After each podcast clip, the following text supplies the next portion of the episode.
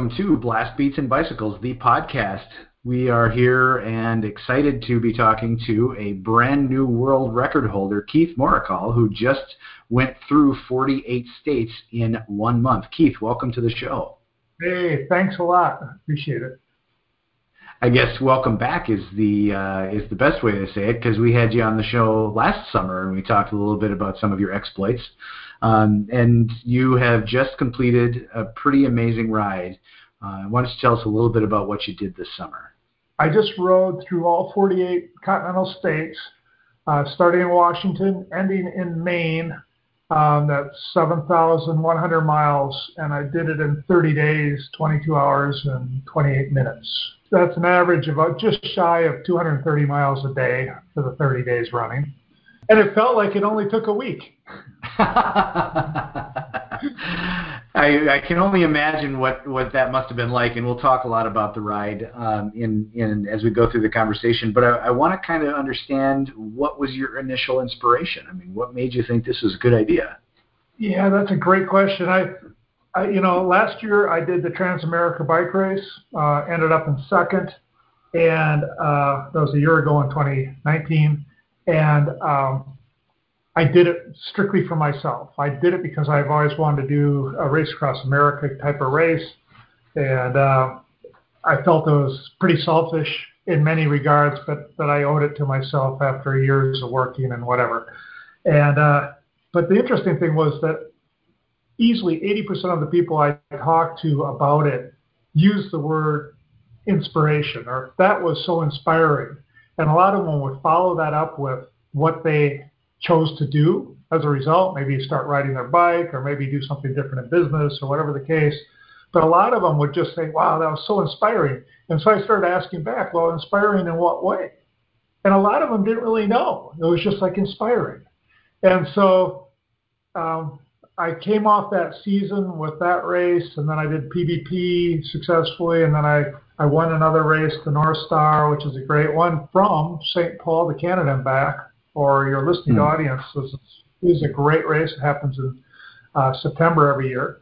Uh, and uh, and then I was like, well, what do I do next year? And um, I looked at uh, the Tour Divide and I looked at uh, Transcontinental, both of which are extremely tough races, but in some ways somewhat similar to what I had done. And um, so I started looking around a little bit more and I've always wanted to bike all 48 continental states. Actually, I want to bike all 50 states. I'm still missing Hawaii at this point. But um, and I noticed that the woman, there was a woman from Italy, a great gal that has the record for riding through all 48 states. And so um, I said, well, that looks very interesting. Let, us try that. And and uh, and when I was putting that together, it was like, but I don't want to just do it for me. I've already done that um, I want to do something bigger uh, than that. And uh, before I had started the Transamerica, I had I was starting on working in I was starting to work on a new business, and the business was really an assessment for helping people identify ways of making a living in a fulfilling fashion. And the company was called Actualize, and there's a model that goes along with it and so forth. And and I realized that all these people that were that could potentially be inspired by me riding uh, over 7,000 miles in a month could do something. And so I came up with a very simple challenge, and that challenge was make one goal for yourself, bigger, better, different, new, that would help you live a more fulfilling life in any way you define that. And and that challenge, to the extent that people take it on, is one where uh, research has shown, as I am defining fulfillment or living on purpose, uh, that there's extremely strong correlation between uh, fulfillment and doing something of value for your world. And so I figured, well, if everybody's trying to get more fulfilled themselves, they'll, they'll actually make the world a better place. And so, um, so I decided I'd combine this business idea I was working on before Trans Am with what I learned from Trans Am, put them together into this ride and kind of kick off my business, Actualize, actualize.org, little plug. but uh, with uh, this notion of of doing things that help you live on purpose.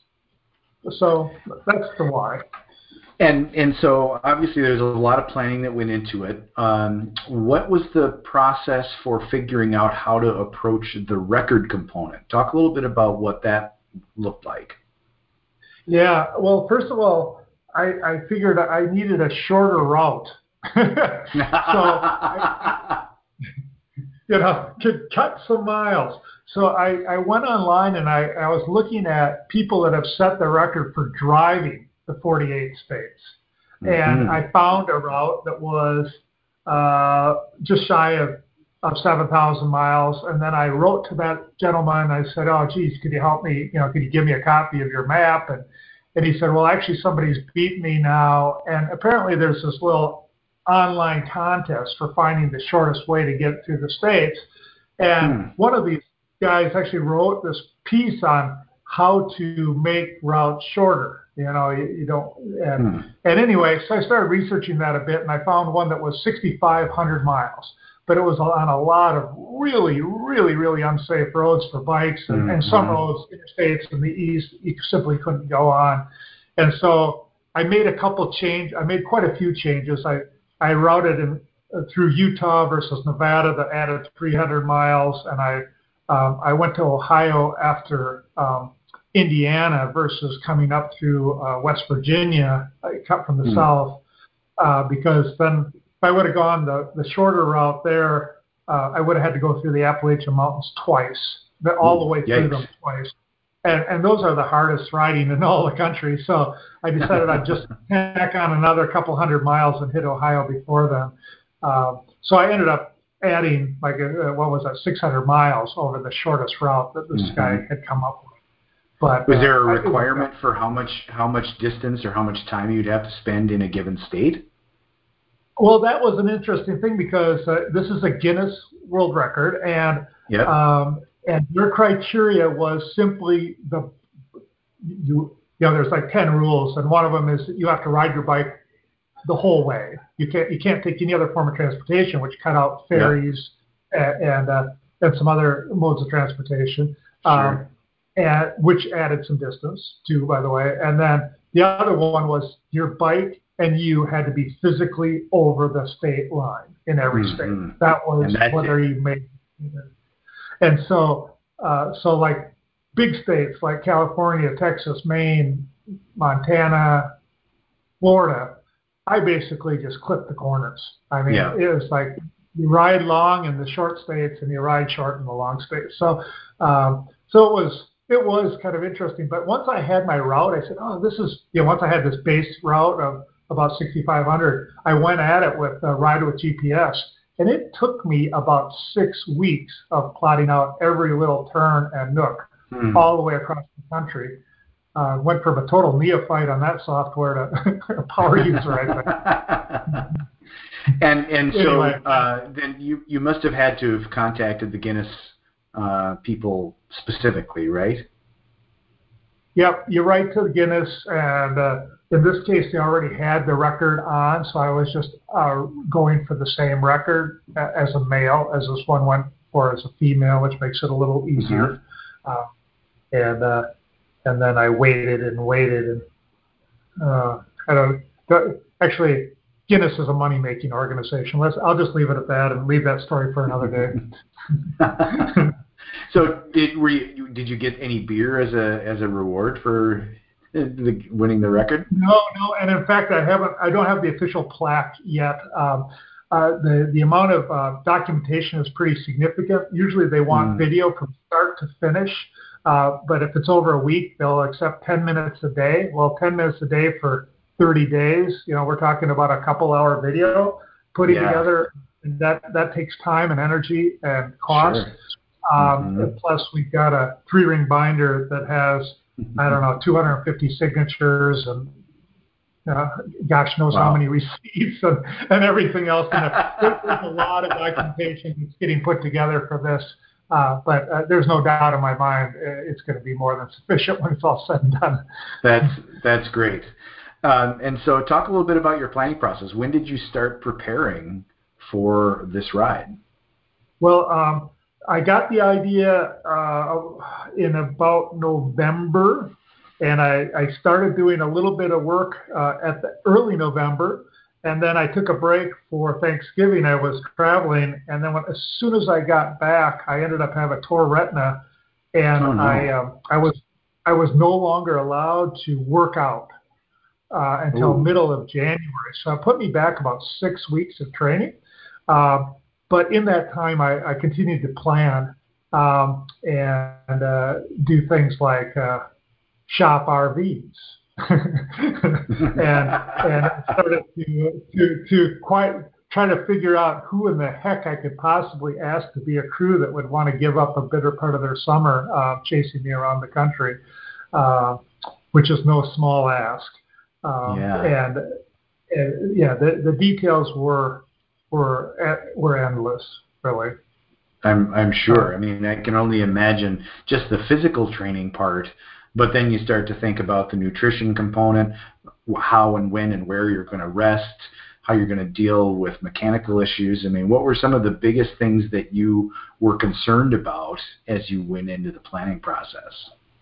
You know, it's really interesting because um, I, I had been for the previous 18 months, I had been so laser focused on learning sleep, learning sleep cycles, learning how to nap, learning coffee mm-hmm. naps, lear, learning how to do that, learning nutrition, uh, really starting from scratch on how to actually do workouts and, and plan training. And I worked with a great coach, Greg Grandgeorge. I talked to about him last time I was on your show. Mm-hmm. Yeah. Uh, really put together a program, and and I was basically working out six days a week and had been now for almost two years. So that had become rote, and it almost was like that was the easy part of the day, which was really interesting because of how hard it was the year prior when I was getting ready to Trans Am. It was like it was all about the workouts and all about sleep and all. And this year, what ended up happening was that I had a crew for the first time ever, and every one of my crew was a rookie never done anything like this at all either. Um, hmm. uh, uh, you know, I, I, had my sister Wendy Morical, and I had uh, Brian Reese, and I had uh, um, uh, Keegan Stringer, and I had uh, Leslie Morical, my sister, and none of these four people had ever crewed at all anywhere. And so it was like, how do you do this? And ironically, uh, I, I heard I actually talked with the woman record holder, Paola, uh, from Italy, and uh, she gave me the idea of why don't you get an RV, I, or how she did it was an RV with a couple friends, and it was like that sounds like that might work. So kind of went down that that path, but um, oof, yeah, it, it just got as the race got closer and closer. I was working harder and harder to try to get things put together, um, and my my crew chief Wendy uh, was also working like full time, you know, on trying right. to plan, you know, where where where can you get propane, where can you dump, you know, where's a dumping station, all this kind of mm. stuff. And in the meantime, COVID's going raging. You know, the pandemic yeah. raging. This is the first bubble right when we're trying to plan this. And we have people talking to us like, "What are you doing? You're going to go spread this around the country? You got, you're idiots." Mm-hmm. Da, da, da, and we're thinking, no, no, no, no, no. You don't understand. Biking's probably one of the safest things you can do. And yeah. but we decided we would go as uh, as stringent as we could on that. And we said, what we're going to do is we're going to do shelter in place in the RV, so that we hmm. really aren't talking to anybody, we aren't seeing anybody. We're just moving on through, and mm-hmm. and that's what we ended up doing, um, which took even more planning, you know. And sure. and then of course unfortunately, I had some great crew lined up, and because of the pandemic, either uh, family members that weren't as healthy and they needed, you know, some care or or, other, or business concerns or whatever, had to drop out right at the last minute. And mm. so now, it really, we're talking two, three weeks before this race, and I'm starting to look for my crew again. Wow! And, yeah, and uh, luckily, Brian Reese uh, from that, that actually is the coordinator for the North Star bike race here in Minnesota, came out of the woodwork and said, "Oh, I'd love to do that. That'd be great." And and then he actually found a great friend of his, uh, Keegan, that uh, um, that I had not I hadn't met prior to that. He said, "Yeah, I'll do it. What the heck? I'll do I'll do two weeks of that." So uh, so we really got lucky. Uh, those two and my sisters were uh, were phenomenal crew, as it turned out. That's fantastic. And and you uh, talk a little bit about your bike setup too. Yeah, you obviously had a, a setup that worked pretty well for you in the Transamerica. What uh, what did you do differently this time around? Well, I started off with the same bike, and I started off with a smaller frame pack. In the Trans Am, I had a full frame pack and a front front pack and a, a small seat bag. On this, because I had support, I didn't need to take as much. However, I'm a huge eater. Um, the more I eat, the better I ride. And so I took a mini frame pack and the front pack for my water, as well as a, a little, um, what do you call those little trunk, uh, you know, on the top oh, bar, sure. my mm-hmm. electronics. Mm-hmm. And uh, and I basically the the mini frame pack was filled with snacks. That's all it was in there the whole time. even, with, even with close follow, it, it wasn't soon enough to get more food in my stomach. So, um, so yeah. So I started with the same bike, similar setup. I, I bought a new rear wheel for it, um, and uh, unfortunately, on day three, I was going through Salt Lake City and it was daytime, and it uh, and the weather was okay, and uh, somewhat partly cloudy, I guess. And I ran into a barrier on a bike path hard. Oh, no. I was going between oh. 18 and 20 miles an hour. Did not see the barrier until it was within six inches of my front tire. No oh, time to no. even think about hitting the brakes. And I flew over the thing. Um, oh. The top, there's two bars. My my bike hit uh, front tube hit the bottom bar and just smashed it to hell. And the bike stayed on that side. I flew off, hit both quads in kind of a crouched position as I'm flying Superman style over the top of this oh. top bar. I do a 550 flip with a half twist. And oh, I, man. the first time around, I hit my head on the pavement, although it was just very glancing, didn't even scratch my helmet. And the second time I came around, I planted my knee into the pavement to stop myself. Oh.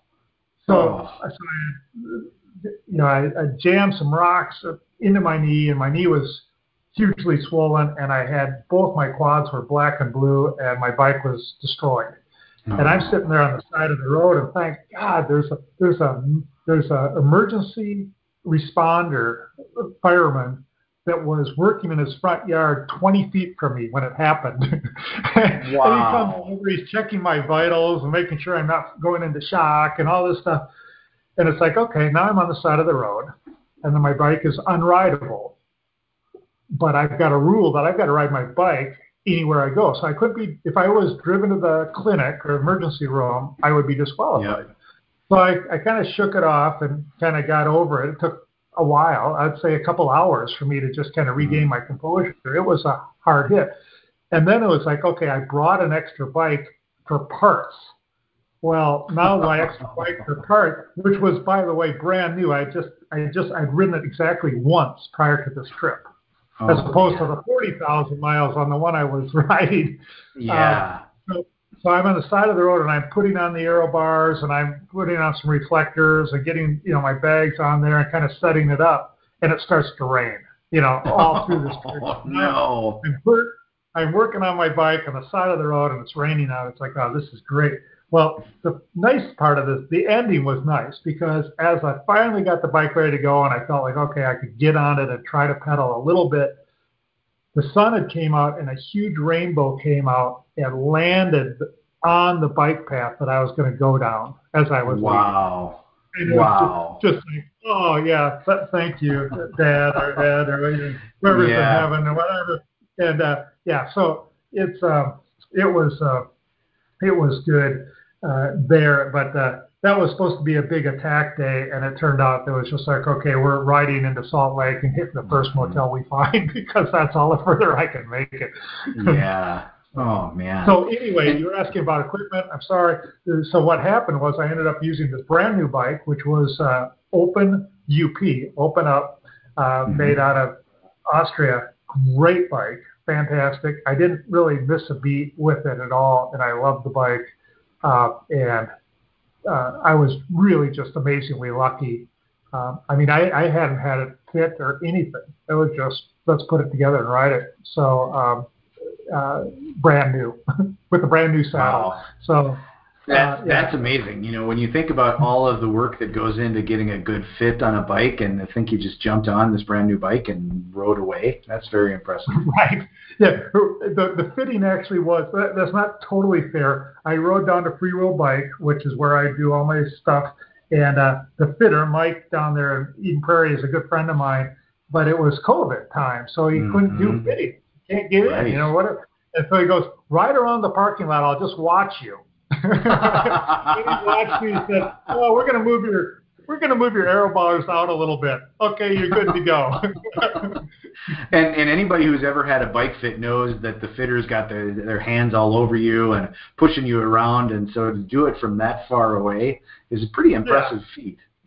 yeah, no lasers or no nothing. Yeah, right. right and you you talked about about the food that you ate um, along the way, and that you were constantly uh, eating. Did you have some things that um, you were your go-to snacks along the way, or what was kind of your eating routine? Yeah, that's good. I, well, first of all, I was I was burning about ten thousand five hundred calories a day. Wow. So, and I don't have much body fat, so I needed to consume that much also and uh, so it became a game of chess. You know, to how can I, what else, what can I eat next that's not going to make me sick? Basically, was mm-hmm. the game. And I like to eat, so that's a fun game for me. But mm-hmm. um, in the morning, I'd eat breakfast foods, uh, a lot of uh, you know eggs on English muffins, or you know, kind of a, a you know McMuffin type of food, mm-hmm. if you will. Well, first of all, I'd wake up and I'd have either yogurt or granola uh, uh, or oatmeal as my first breakfast with some juice. I get out riding and and then you know an hour or two later I'd come back for second breakfast and that would be more eggs and hearty, maybe some ham and whatever like a real breakfast uh, with snacks in between all of these, of course. And then I'd come back for a first lunch, um, which was usually a lighter lunch, maybe a sandwich or uh, whatever, and then I would come back for a second lunch, uh, come you know two three in the afternoon time frame-ish if you're thinking of a day, and then mm-hmm. I would ride for quite a while, and then I'd come and have dinner. And what dinner was really my only time for sure that I would get in the RV, sit down,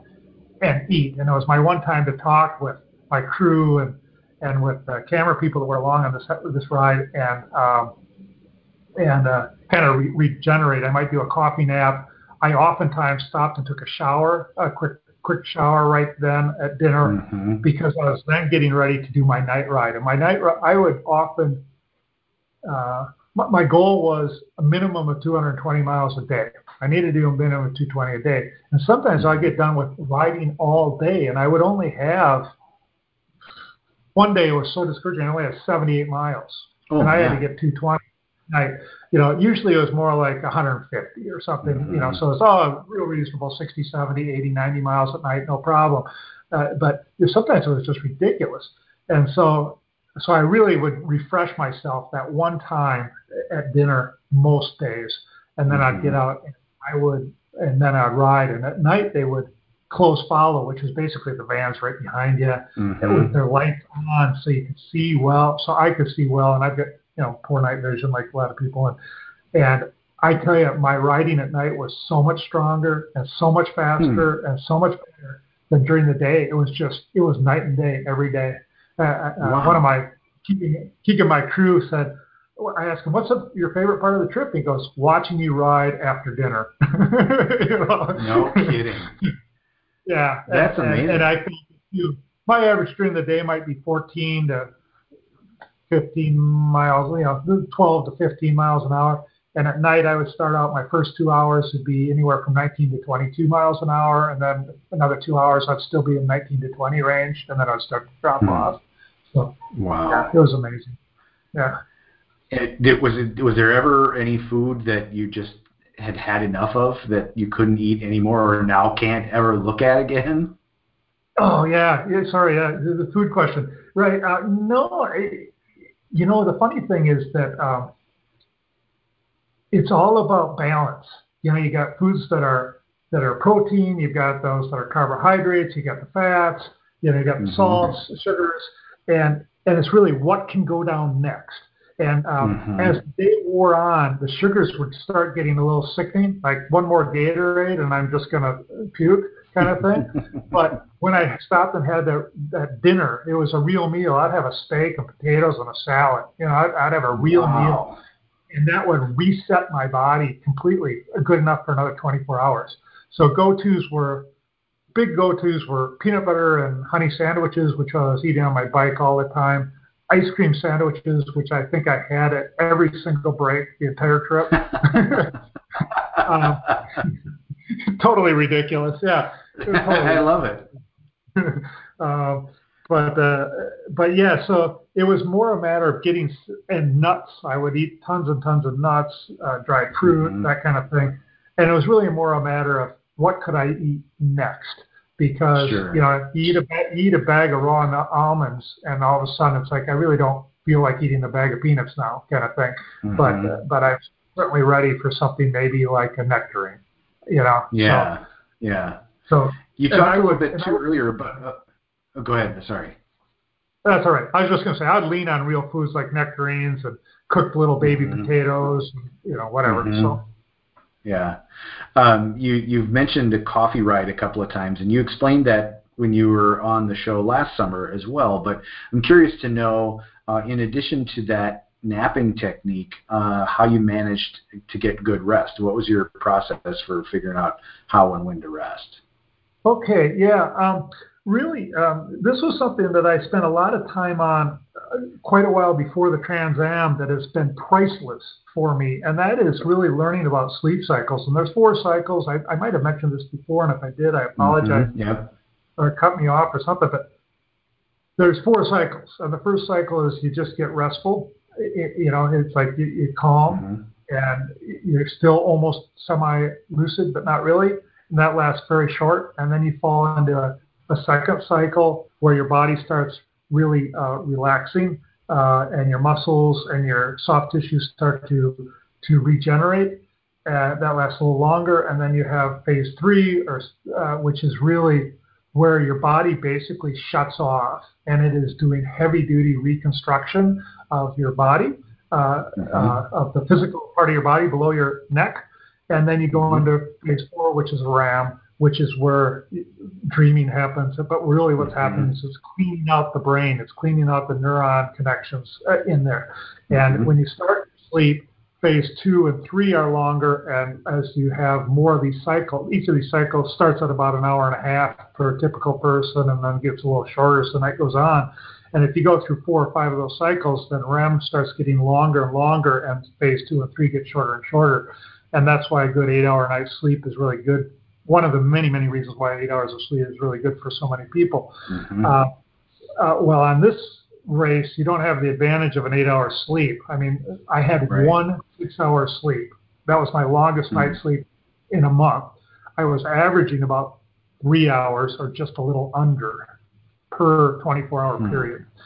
Um, and and that's not good for your brain, let me tell you. Uh, but what it what I could do is I would what was really great was we had the RV. So when it was time to stop, literally we'd pull over on the side of the road or in a you know a parking lot or mm-hmm. in, in a field anywhere, and I would just ride up. One of my crew would take my bike. I I went in. I always took a shower when I got done because um, helps prevent saddle sores. Uh, and mm-hmm. I would mm-hmm. lie down within 10 minutes of getting to the RV, and I'd be asleep in 10 minutes and 15 seconds after getting to the RV. And I would tell my mm. crew how many of these sleep cycles of an hour and a half I was going to sleep before I got up. Never once setting my alarm. I never use an alarm ever. And so wow. it's like, okay, I feel like I could sleep. I feel like I could get by on three hours of sleep. I'll be up in three hours. So I just kind of tell them that, put in the ear, noise canceling headphones, and sleep. And then I would wake up three hours later and have my first breakfast and start my day again. Um, wow. Or I would do an hour and a half, or in some cases, I would do four and a half. Ironically, more times than not, when I said, let's do four and a half, um, I ended up getting up at three and going anyway, uh, just because. I, I don't know. I, it, it was wild. Uh, but, uh, but yeah. Uh, so basically, like I, I said, a couple years ago, really, I trained myself how to wait. So every time you go through this, those four cycles on phase one is when you want to wake up. Oh, this is the important part. This is the important part of cycles. If you wake up in phase one, you wake up refreshed and ready to go. If you wake up in phase late late phase two or three, you will be groggy until mm-hmm. such time that you sleep through all four cycles, no matter what. Hmm. You can drink all the coffee you want. It's a it's a grouchy, groggy day. All of us have had those when we've woken up by mm-hmm. alarms. But if you wake up, so and then if you wake up in phase four, then you remember your dream. And most of us don't do that very often, but that's acceptable for your body and you're ready to go again, pretty much more mm-hmm. or less. So, so the, the secret is you got to wake up in phase one. And so what I did for about nine months is I put my little phone upside down next to me on my bed or next to my bed, and I taught myself how to wait. Every time I thought I was sort of semi-lucid, I'd just reach over my hand and I'd click to take a screenshot of my phone, you know, without looking at it. You know, mm-hmm. just you know, push the the volume and the the power button and, and it takes a screenshot. And I, I won't worry about it. And then in the morning, I'd get up and I'd look and I'd see how long my cycles were. I'd compare that to how tired I was when I went to bed and blah, blah, blah. But that simple act of moving my hand over my chest and hitting those buttons really taught me how to be able to wake up any hour and a half segment of my sleep. And mm. so, so that, so when I went to bed, I just say, oh, yeah, how tired am I? Oh, I need, I, I'm not very tired. I'm going an hour and a half, you know? Yeah. You, uh, uh, you obviously talked about that horrific crash at the very beginning. What were some of the other obstacles that you encountered along the way? Well, it, it, they were all at the beginning. Most of them were at the beginning. Uh, I got there uh, in Walla Walla where we started, and I wasn't really ready to go yet. I mean, I had been uh, working night and day uh, for two weeks right up to the end to try to get like the RV ready, doing plumbing and electrical and all this other BS that had nothing to do with bike riding. And um, and I, you know, I just feel sorry if I go to an event and I see somebody that's not ready to do the race when it's ready to start. You know, it's like you don't have a chance. Why are you even here? And I was mm-hmm. feeling that. You know, I didn't want to let on that I was feeling that, but I was feeling that inside, and I was feeling bad about that. Uh, and then, you know, three days in, I have this crash, wreck my bike, wreck my legs, and then uh, the next day was kind of recovery day. Actually, we had a big team meeting anyway, recovery day. But the day after that, things were going. All of these serendipitous things were happening. And um, can I diverse for one second here? Of course, absolutely. So, so I am talking to the videographer at about two in the morning the next day after that accident, and we're talking about video and we're talking about whatever. And instead of saying, we're done with the conversation. Instead of him saying, good night, see you tomorrow, he said, watch out for the rabbits. Like that. Oh, jeez. Like out of the blue. And as he said rabbits, a little bunny jumped out from the side of the road and landed immediately in front of my front bike tire, and I ran over it. I mean, it, oh. was, it was just like, it was there. And it was like, what the heck is this? You got to be. And, and there was three other events like that that were just like somebody had pre- guessed, you know, or someone had made a comment that was so dead on. It's like, how would wow. he know? And I said, how did you know? He goes, oh yeah, there was a bunch of rabbits along the road. Why did you say it like that? you know? yeah, no kidding. So anyway, the next day, so this is this is a day and a half after that accident, uh, clock time. Uh, I get this text from my niece that was just a loving text, but it could be read two ways. One way very ominous, and one way very positive. And right then, I'm getting on. I'm at the top of the largest hill left uh, in that Uh, for the whole trip. Actually, the largest downhill for the mm-hmm. rest of the trip. And I'm getting on a freeway. I, I is it Interstate 84? Anyway, and it was busy. The interstate was actually busy, but usually interstates have the really wide shoulders, no big deal. And I love to go fast, so it's like, okay, I'm going to wind it out and get ripping down this mountain yeah. on the freeway. and I do. I wind it up, you know, top gear as fast as I can paddle, and then I just, you know, get down in the aeros and just, you know, start cranking. And all of a sudden, there was a bridge that had narrow shoulder, like a like a four foot shoulder. All of a sudden. Oh man.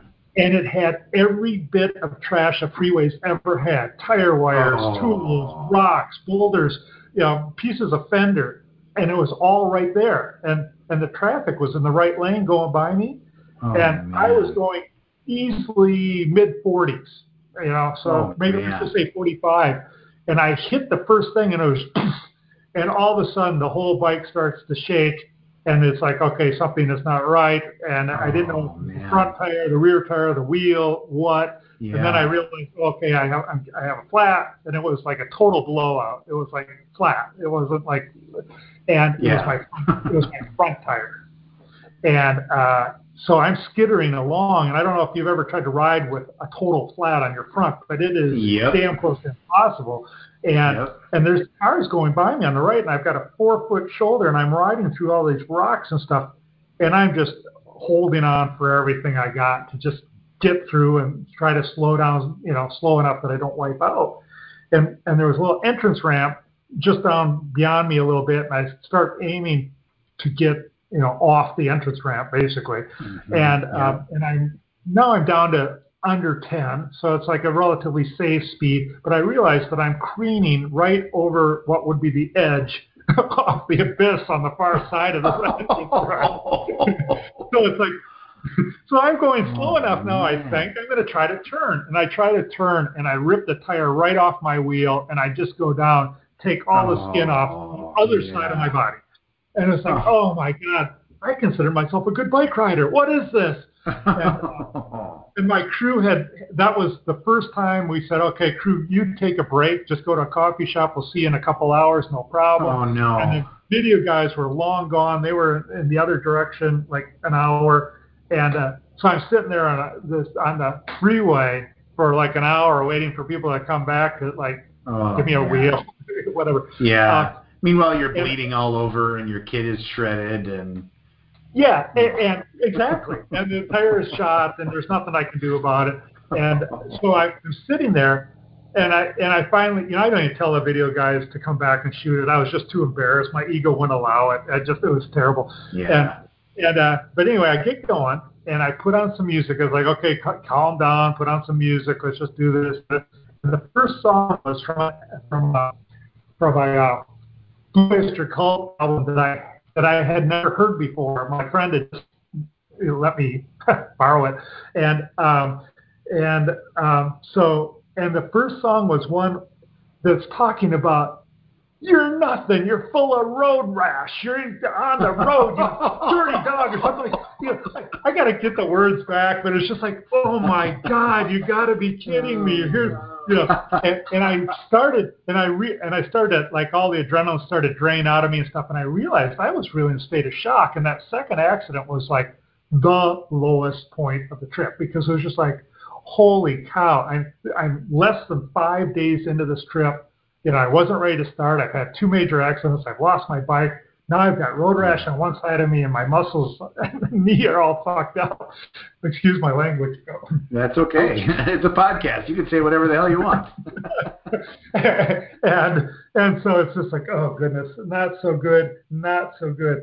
Um, and and we, we were going to do a group photo shot uh, shot because uh, one of my sister crew was going to leave the next day, and mm-hmm. and uh, and I was in such a foul mood. I pulled it over my crew chief, was, which was my sister, and I said, "Listen, I don't know if I can go on." And literally, I was just like, I was shaking and I was crying, and it was just like, I don't know if I can go on. I just, I feel I'm going to kill myself, you know, if I if I keep mm-hmm. going. And uh, you know, it was like, okay, well, just take it easy here. And so I took it easy a little bit, and that feeling kind of passed. And and and then progressively everything got better and better as the trip went on and on. By the time I got yeah. to Minneapolis, I was feeling great. By the time I got to Ohio, it was like, okay, you know, charge on. Um, yeah. So yeah. you uh, you mentioned that that song, and and you seem to have taken a lot of inspiration for yourself from uh, music along this trip. Talk a little bit about how you picked the music that you did to ride with. Well, that yeah. Um, you know, music is a good motivator. Anyone that rides their bike and likes music knows that. You obviously do with your Indeed. show. Indeed. Uh, yeah.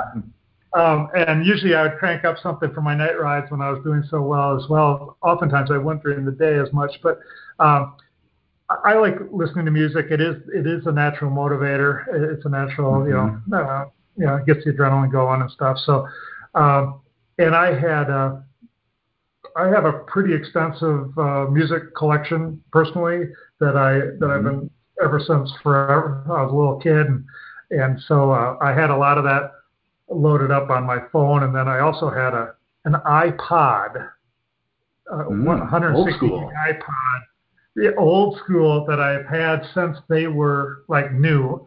Um, that is just loaded to the gills uh, and all compressed. So there's a ton of stuff on there. Anyway, I'm you know, geez, I don't know. On a lot of trips, I spend a lot of time thinking about business ideas and about the people I've seen and the trash and the you know what why this trash. By the way, the yeah. the biggest trash in the the most common trash in the United States of America is Bud Light cans. Just to let you know, uh, you know, a survey of all 48 states, it was in every one of them. Bud Light cans. So, but uh, yeah, and thinking about geography and all that stuff. But this trip, I was ended up, I really was thinking about riding technique. I was thinking about my crew mm-hmm. because it was so unusual to have such a tight knit group.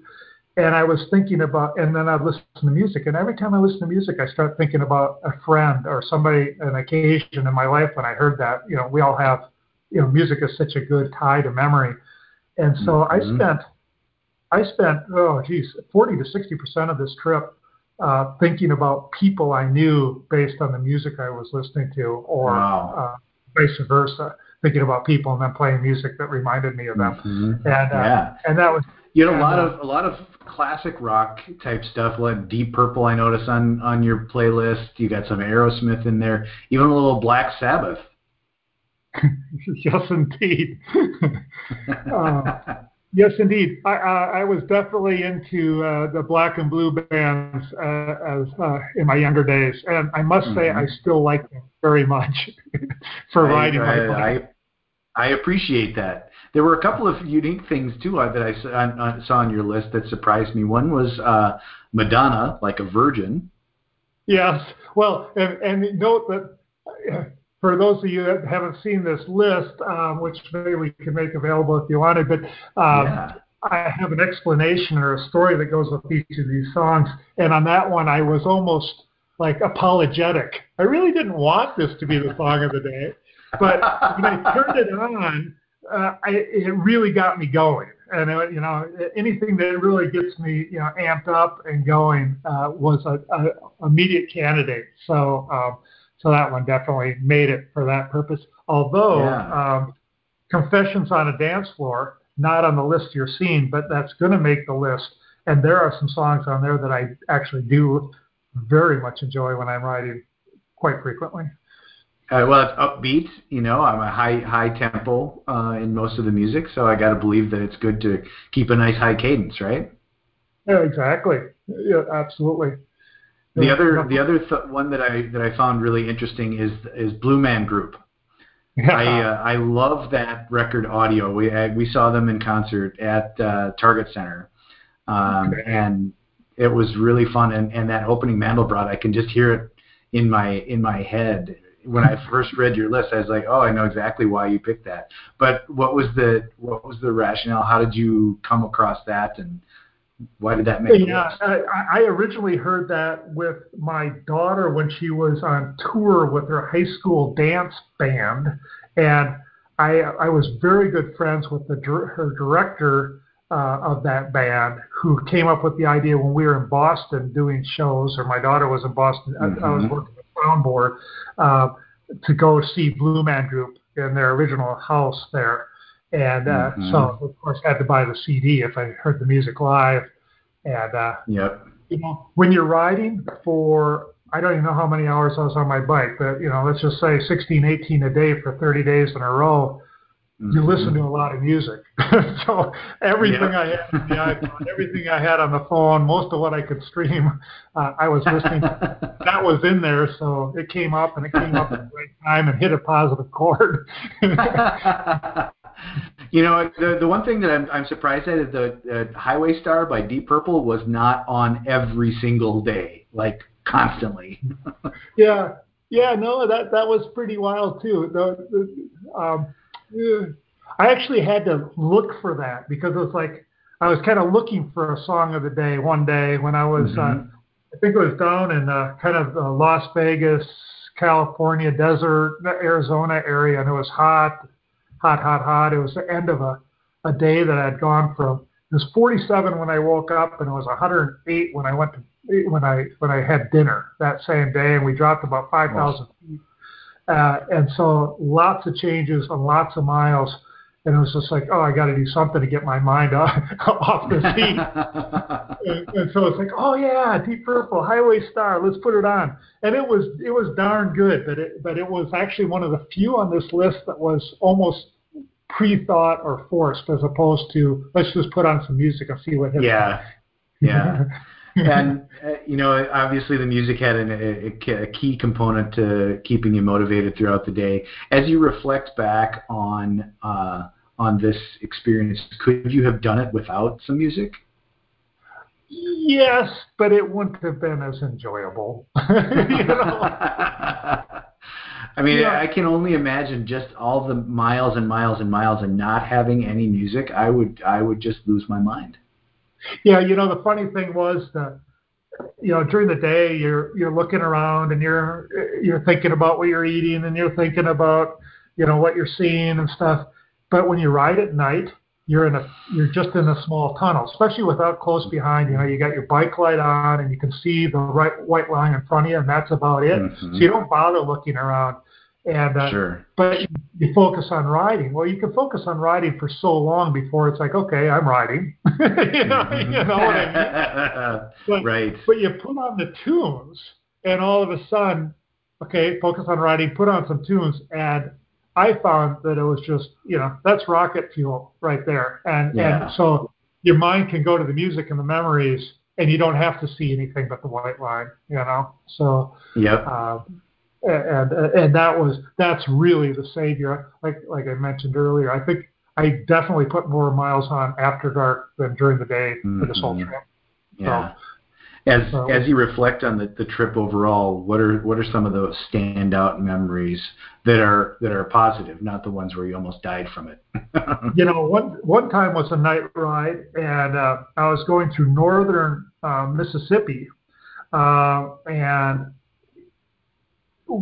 kind of swampland, and the I'd be riding through these caves of sound of swamp amphibious uh, night sounds, and it, mm.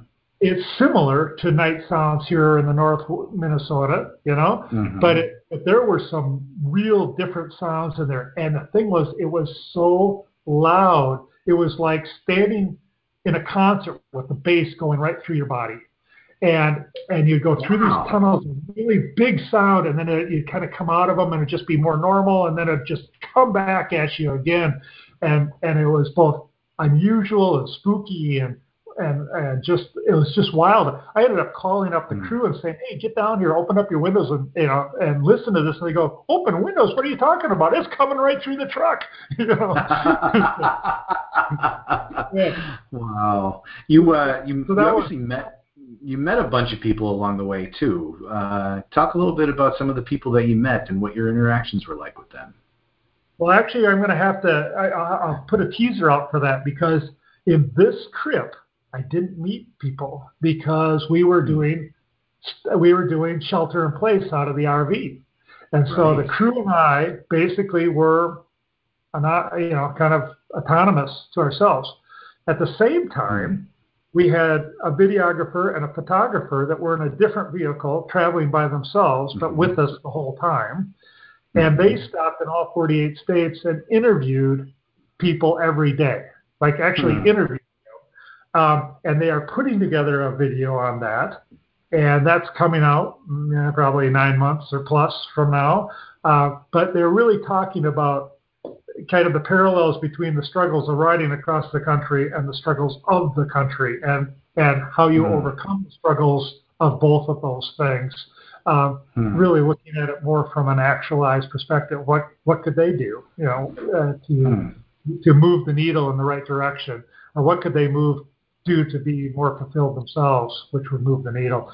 And uh, so I have only seen a few of those snippets. I hear about them every day because hmm. the, those guys would ride up to me in the car and kind of, oh, we got a great interview from this guy that you know lived through cancer five times and blah blah blah. Wow. But but I haven't seen those interviews yet. So that will be an hmm. interesting way of looking at it. what are some of the takeaways for you? I mean, you started out by talking about living life on purpose and doing things, um, you know, that are motivating and you know taking on challenges. What what do you take away from your ride and your experience in retrospect? Yeah, you know, um, one one thing that I'm seriously considering is, uh, do I want to continue to do ultra ultra distance bike races? Mm-hmm. uh, yeah, the the last day I, uh, I day quote unquote I rode for uh, 603 miles straight, oh. and uh, needless to say, with uh, a whopping six hours of sleep, the two pre- total for the two previous days, I was pretty exhausted and I was literally falling asleep on my bike. Or, mm. or like if you've ever seen or used Zwift, you know, if you stop mm-hmm. pedaling, your biker kind of goes to the side of the road and just puts their feet down on the pavement. Yeah, I would do that. I would just be riding mm. along, and I would, I would just kind of forget, and I would just coast over, put my feet down on the side of the road because wow. it's like I was just too tired to even remember what I was doing. And wow. um, uh, in fact, the driver in the truck in the RV, Sophie, behind me, got a cramp in his thumb from hawking the horn so many times to keep me awake. you know, it's like that's bad. So I thought of that. I said, you know what? I really cherish my life enough that maybe I don't know if I want to do that, but uh, hmm. but I still like long distance riding. And I still like racing, so I'm, I'm still in the sport. But what I think I what I'm most excited about doing moving forward is really um, completing this this model that I was talking about with Actualize, which is really looking, helping people find their purpose and then helping people find out ways of making a living uh, on purpose.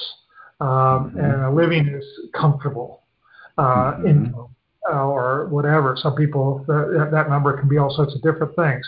But sure. And this Actualize model has four quick components. Let me just run through them fast. It's really passion or interest you need those, and all four of them fit together. Uh, together. Uh, mm-hmm. So you need some passion, you need ability, and that's different than skills. We're talking about you know mm-hmm. uh, tenacity as an ability, or uh, uh, mm-hmm. speaking is an ability, and you can use those abilities mm-hmm. in a lot of different ways, uh, as opposed to a skill, you know, that is you know mm-hmm. pedaling a bike is a skill, you know, physical ability. Uh, and then the third category is value, and it's something that you think is valuable. You, each individual thinks is valuable. So if you think it's valuable to teach kids how to read and write, you know, like a lot of grade school teachers would, then that's very fulfilling. In fact, that's one of the two mm-hmm. reasons why grade school teachers don't get paid is because so many people are so fulfilled by doing the job. The other one, of course, they'd be doing it for free. Mm-hmm. Yeah, yeah. Unfortunately, it's been a women's job, which has been underpaid. But um, mm-hmm. but if you think fulfilling is making more money than God, and then being able to do whatever you want with it, if that's a value of yours, I'm not saying it's a value of mine, then that's what will give you fulfillment in doing it. Uh, most people's values are of the ilk of doing something good for somebody else. Uh, you know, I want to be a better mm-hmm. grandmother. I want to learn how to knit. I want, you know, I want to, I want to be able to ride my bike faster or better. You know, I want to I want to be a better programmer, you know, whatever mm-hmm. it is, mm-hmm. you know. But it's but it's really uh, so anyway. So it's a value of the world, and that's and that's where that correlation comes in so strong. Is that you're feeling fulfilled mm-hmm. and you're doing things of value. And then the fourth component is being able to make a living, make income. you know, of some mm-hmm. way, shape, or form. I do say make money, which most people talk about it, but then people are saying, I don't care about money. I just want to be able to live. It's okay, so it's an income or a mm-hmm. living. Right. But right. Yep. Putting those together. So if you're doing things that you're passionate about and that your abilities can support and, and you, you, you value and you're actually able to live comfortably as a result of that, mm-hmm. that's living on purpose. And that's and so I, have been working on a, a, tool to help people um, identify what those opportunities might be in their life, and, uh, and that I, am very excited about getting back in and diving into that in a, in a big way and uh, moving forward. Yeah, and that. It, that sounds it sounds like a really exciting venture, and obviously you had a long a lot of time to think about it on the uh, on the ride. What are um, what are some of your bike goals? I mean, what's next for you? Yeah, really, really good. Well, I, am a member of Minnesota Randonneurs, which I strongly mm-hmm. advise to anybody that wants to be any kind of long distance rider or even just a good bike rider. Uh, you know, they, mm-hmm. they, they specialize in 100, 200, 300, 400, 600 K rides, and then they'll do a thousand mile ride maybe once a year.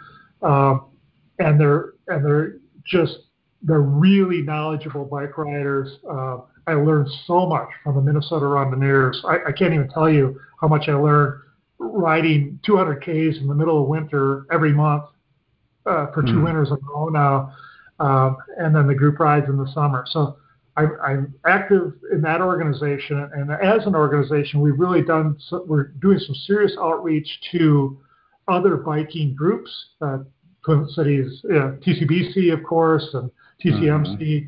Um, and and bike shops. Uh, we, we we are identifying. You know, Freewheel happens to be the bike shop that I work with, and there's people that work with Eric's, and there's people that work with mm-hmm. with others. Uh, you know, uh, uh, Perennial down there in Hennepin, mm-hmm. um, and uh, and we're reaching out and starting to partner and sponsor Bike MN.